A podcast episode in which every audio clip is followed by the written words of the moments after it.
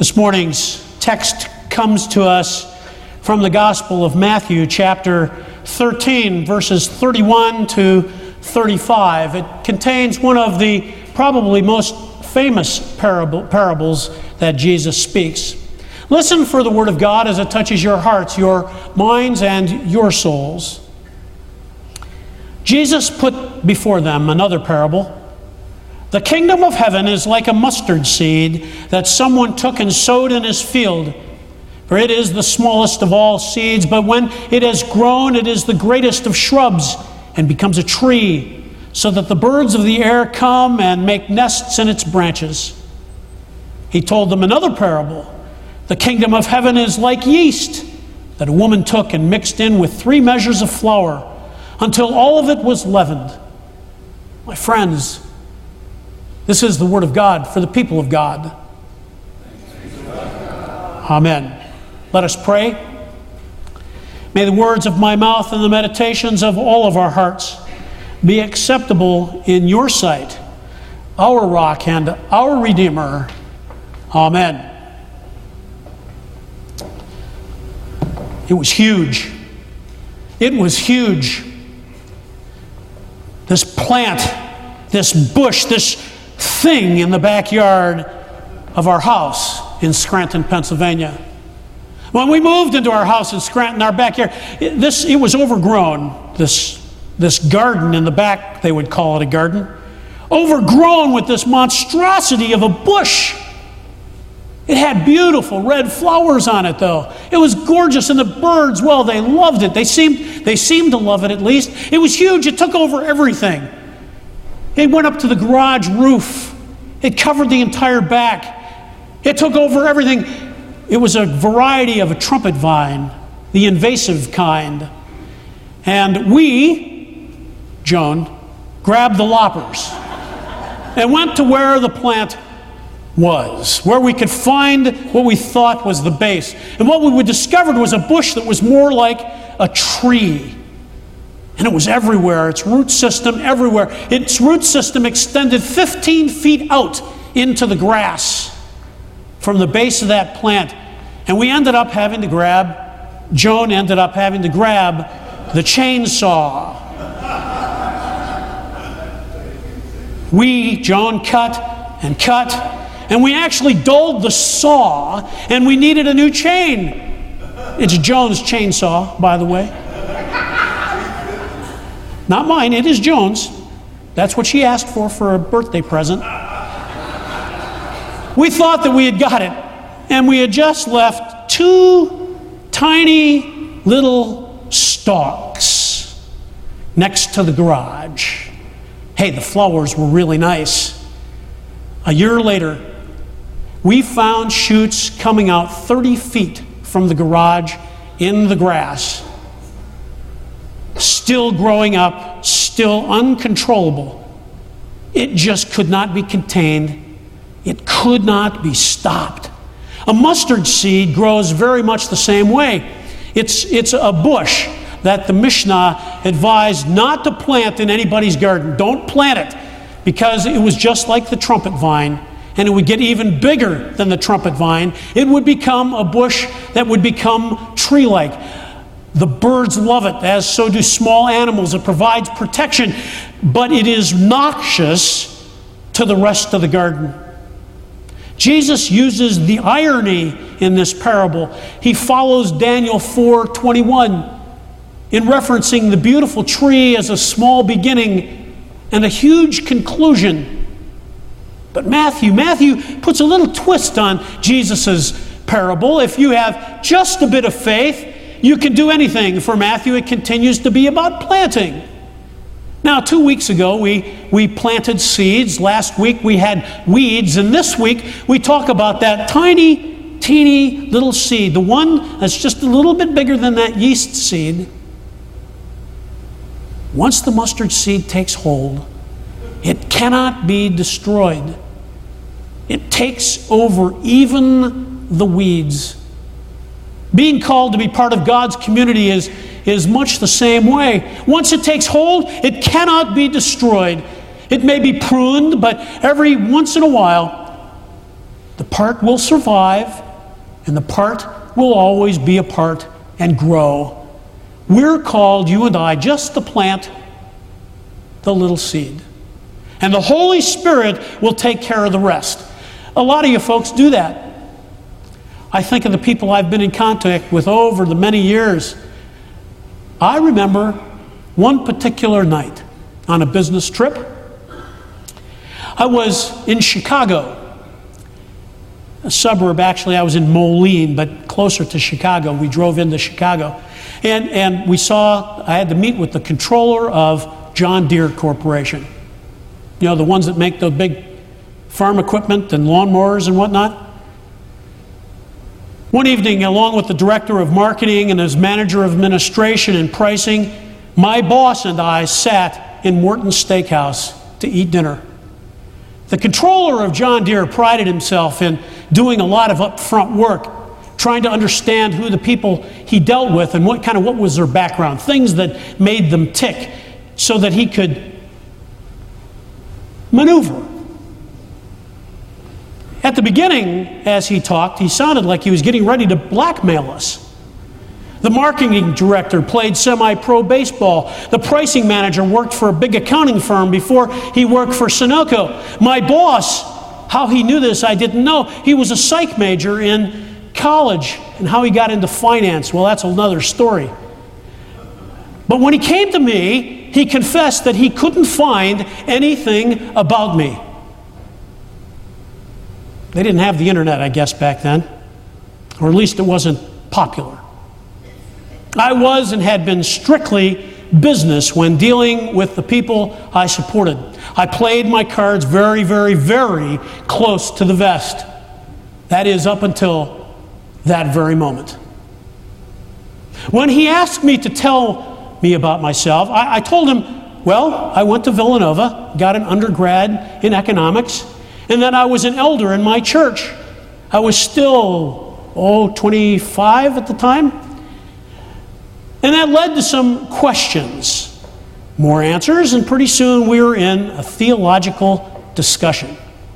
After a few questions about stewardship, the subject began to shift more theologically and more about faith. There were questions of faith, of tradition, of my very conviction to that faith in my soul. My boss, a Roman Catholic, and he's probably watching on the internet, Hi, Jim. Sensed at the first that he may have been making a little bit of fun of me in a holy roller kind of way. And he could sense, he could sense getting ready. I could sense that uh, he was coming to my defense. I looked at him and I kind of silently told Jim, I've got this. I slowly and methodically answered the questions. And after two hours, two hours. Let's just say if I'd have been a pastor at the moment, I could have asked for an altar call and I would have been finished. The conversation took hold not only with the controller of the organization, but with the pricing administration that was there with him. It would actually begin a tradition of conversations, theological conversations at lunchtime with my boss over the next 20 years. 20 years. When I went to seminary, I finally decided to go to seminary. Jim said, What took you so long? Jim's wife would tell me later on that he was getting more out of the seminary classes than perhaps that I was. I, uh, in fact, as I went to seminary and took those classes, uh, Joan would uh, uh, go, be asleep when I came home. And as Joan would have her head on the pillow, I would tell her about the classes that I have. Job was magnificent. Job was magnificent. Greek was, wow, I can't believe Greek. Hebrew, eh, not so much. But as I talked about Hebrew, she went to sleep. but started a tradition.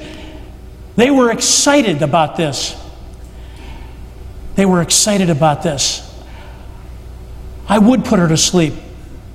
The first Old class, Testament class that I had was eye opening for me.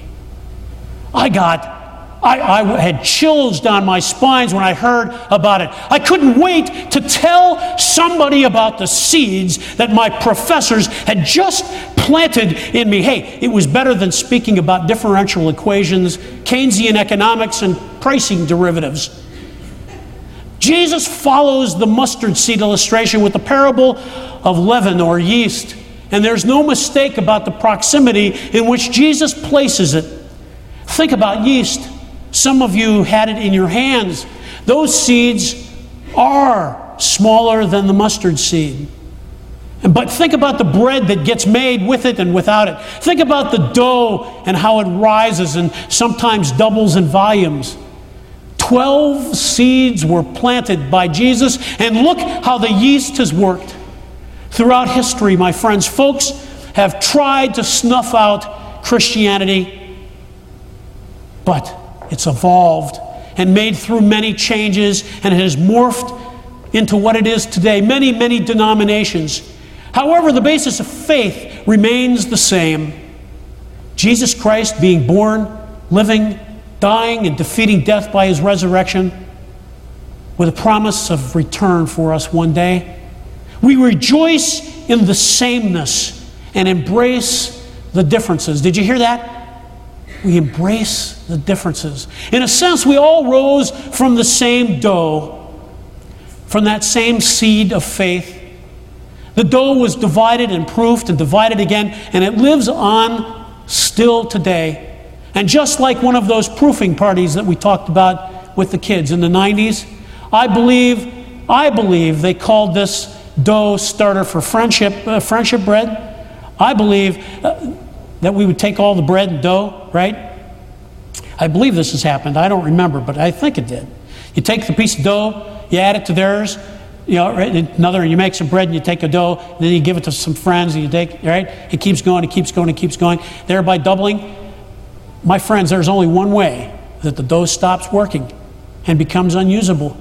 That's when it becomes moldy from you just letting it lay on the counter, or you stop adding it to your bread mixture. But you don't pass it on, it gets moldy. You got to keep it going. You can't wait. You have to feed it. You have to feed it. It's the same when you interact with folks. Like two weeks ago, when you're sowing, this week, you are proofing for Jesus Christ. The Holy Spirit will work in you and use your piece of dough, the starter, to be mixed in and produce loaf after loaf after loaf. Think about all these kids that were up front. Someone started it. Someone fed that faith along with the Holy Spirit. It may have been a Sunday school teacher. It may have been an elder. It may have been a, a musician. A musician. It may have been an elder in the church. It may have been a member in the church. The Holy Spirit will work with us to use your piece of dough. And when worked in properly, my friends, it can never be destroyed. Put your starter to good use. Pass it on. Don't become moldy or starve for the word. Let your dough multiply for the Lord. A little bit will go a long way. And like the small mustard seed, once planted, something small will begin. It will begin. My friends, don't underestimate the power of your smile or your handshake your smile, or your handshake, or the work that you do, the peace that you pass on, the joy that you bring to a congregation when you show up, the joy that you bring to your friends all around you when you show up. My friends, the Holy Spirit works in each and every one of us. Just one out of billions of people, one of us can start an explosion of faith. My friends, let it begin with you. Let that yeast seed begin with you as you pass your faith on to all of those that are around you. Watch the Holy Spirit work. My friends, something small will become great and something big. Amen. Let us praise.